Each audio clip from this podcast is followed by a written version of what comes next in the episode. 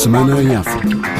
Abrimos o recapitulativo desta semana em África com Moçambique e, mais concretamente, Cabo Delgado, que esteve no centro das atenções de uma nova cimeira da SADEC na terça-feira, durante a qual o presidente em exercício cessante da organização, Filipe Nyusi, passou o testemunho para o seu homólogo do Malawi com a promessa de manter os seus pares informados sobre as operações em curso no extremo norte do país, onde se encontram as forças regionais e ruandesas para apoiar o exército moçambicano na luta contra o terrorismo.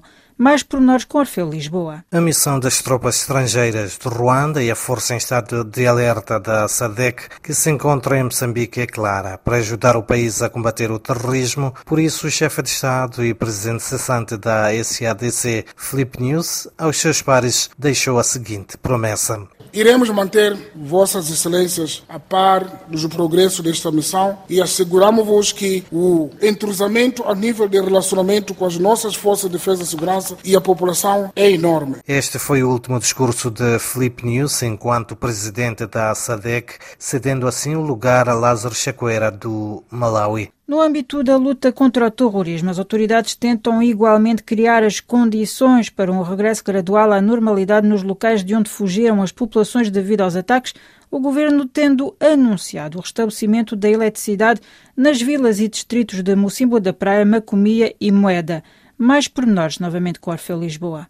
Já há um horizonte para que os três distritos voltem a estar iluminados, avançou o ministro moçambicano dos Recursos Minerais e Energia. Estamos a trabalhar para, de forma gradual, nos próximos 45 dias, assegurar que estes distritos possam dispor de energia corrente. São passos que se dão, diz Max Tunela, rumo à retoma dos projetos de petróleo e gás. Vamos retomar as discussões para definir os termos para reinício das obras de construção. Entretanto, a Total está também a participar na assistência às comunidades locais. O ministro moçambicano dos Recursos Minerais e Energia, Max Tunela, falava na cidade de Chimoio, onde realçou o avanço das tropas no Teatro Operacional Norte.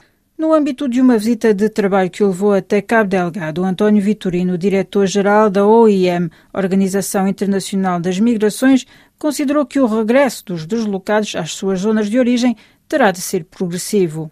Neste momento é preciso avaliar a situação de segurança em cada uma dessas regiões. E, nessa perspectiva, é preciso planear o retorno. Eu não vou dizer que haja um retorno maciço neste momento, isso não seria execuível, mas naturalmente que à medida que forem sendo criadas as condições de segurança, vai ser possível que as populações regressem às zonas de origem, aquelas que o quiserem fazer. E da impressão que eu colhi a esmagadora maioria das pessoas com quem eu falei têm a vontade de regressar às suas regiões de origem. Ainda relativamente a Moçambique, mas noutro aspecto, o país está de olhos postos sobre o início, na semana que vem, do julgamento do caso das dívidas ocultas, o maior escândalo de corrupção da história do país. Mais explicações, uma vez mais, com Orfeu Lisboa. São 19 os principais arguídos e 70 declarantes, incluindo o antigo Presidente da República, Armando Gabuza, que serão ouvidos a partir do dia 23 deste mês, nesta que é o maior escândalo da corrupção na história de Moçambique pós-independência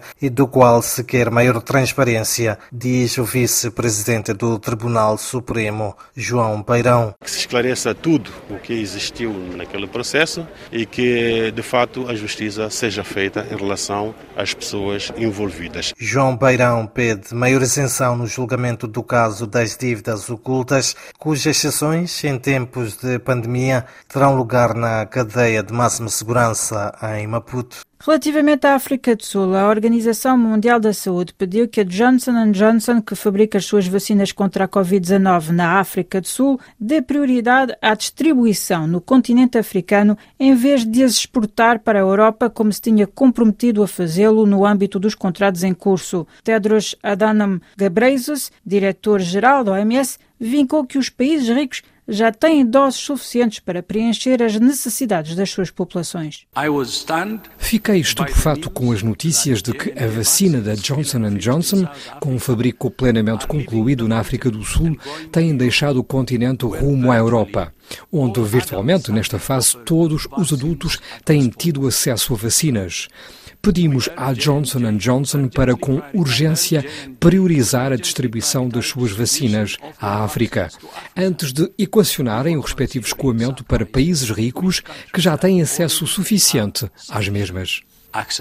Na Zâmbia, após ter entrado na corrida presidencial por seis vezes, o líder da oposição, Hakainde Hichilema, foi proclamado o vencedor das presidenciais do passado dia 12 de agosto perante o seu adversário, o presidente cessante Edgar Lungu, no poder desde 2015. Ao denunciar o regime brutal do seu antecessor, o novo presidente eleito prometeu uma melhor democracia e o respeito das liberdades e direitos fundamentais a quando do seu discurso de vitória na passada segunda-feira. São Tomé e Príncipe, na passada terça-feira, os parlamentares fixaram a data para a segunda volta das presidenciais, em vez do 29 de agosto, conforme proposto pela Comissão Eleitoral Nacional, optaram pelo 5 de setembro. Mais pormenores com Maximino Carlos. Os deputados aprovaram a data esta terça-feira na sessão plenária, num cenário acentuado de esgrimir do ponto de vista entre as duas principais bancadas da nova maioria e da ADI. A data foi aprovada com 28 votos a favor da maioria parlamentar e 24 votos da oposição. Apesar de ter sido validada pelo Parlamento, a escolha da data para a segunda volta, a 5 de setembro, tem levantado discussões, uma vez que acontece dois dias depois do fim oficial do mandato do presidente cessante Evaristo Carvalho.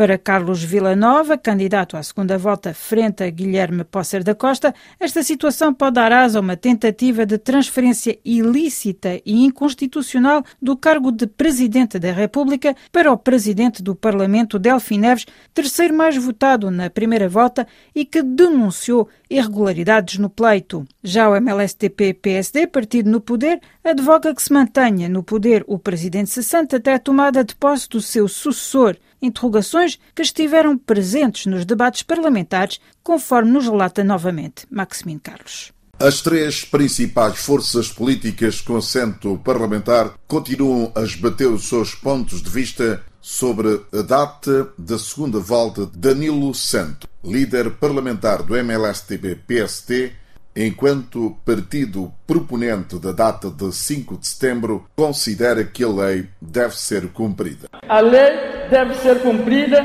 e nós, fazedores da lei, não poderemos ser os primeiros a violá-la. Para Abenilde de Oliveira, líder parlamentar da ADI, não há condicionantes e que a realização da segunda volta deve acontecer o mais urgente possível. Só cabe à Comissão Eleitoral Nacional apresentar um novo calendário.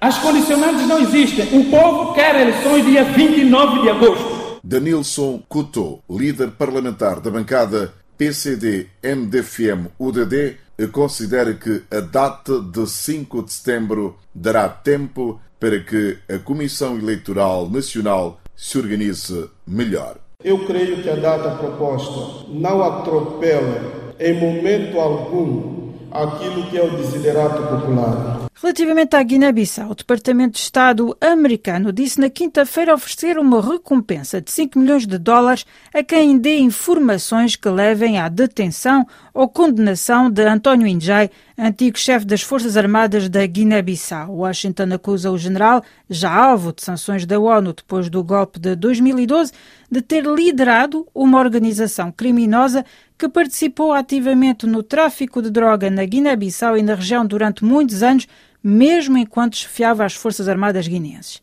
Mais pormenores com Alio Candé.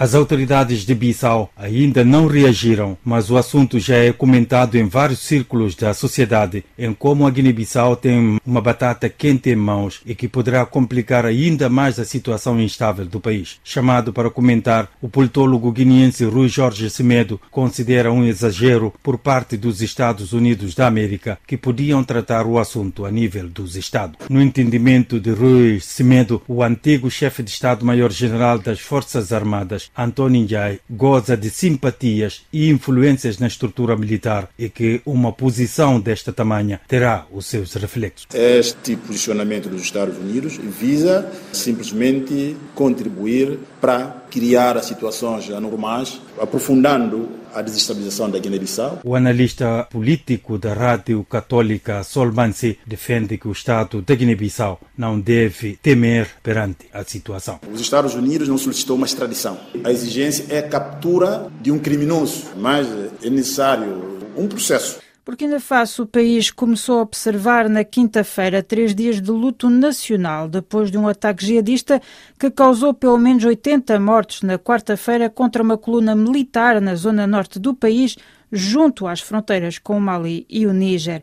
Entretanto, por dois dias também se observou um luto nacional no vizinho Níger, na sequência do massacre na segunda-feira de 37 civis durante um ataque perpetrado por homens armados no oeste do país, junto à fronteira com o Mali. Entretanto, em Cabo Verde terminou na quarta-feira o prazo para a formalização das candidaturas às presidenciais de 17 de outubro. Ao todo, oito personalidades pretendem chegar à Magistratura Suprema. Mais por nós, Codeir Santos. Oito aspirantes a presidente da República em Cabo Verde formalizaram candidatura junto ao Tribunal Constitucional. São eles o antigo Primeiro-Ministro Carlos Veiga, o ex-Primeiro-Ministro José Maria Neves, o engenheiro naval Fernando Rocha Delgado, o advogado e ex-deputado Hélio Sanches, o médico cirurgião Gilson Alves, o combatente da liberdade da pátria Joaquim Jaime Monteiro, o jurista Casimiro de Pina e o cientista político Perques Tavares. A campanha eleitoral para as presidenciais de 17 de outubro decorre de 30 de setembro a 15 de outubro. Em caso de uma segunda volta, vai acontecer a 31 de outubro. E assim fechamos esta semana em África. Obrigada pela vossa atenção e até breve.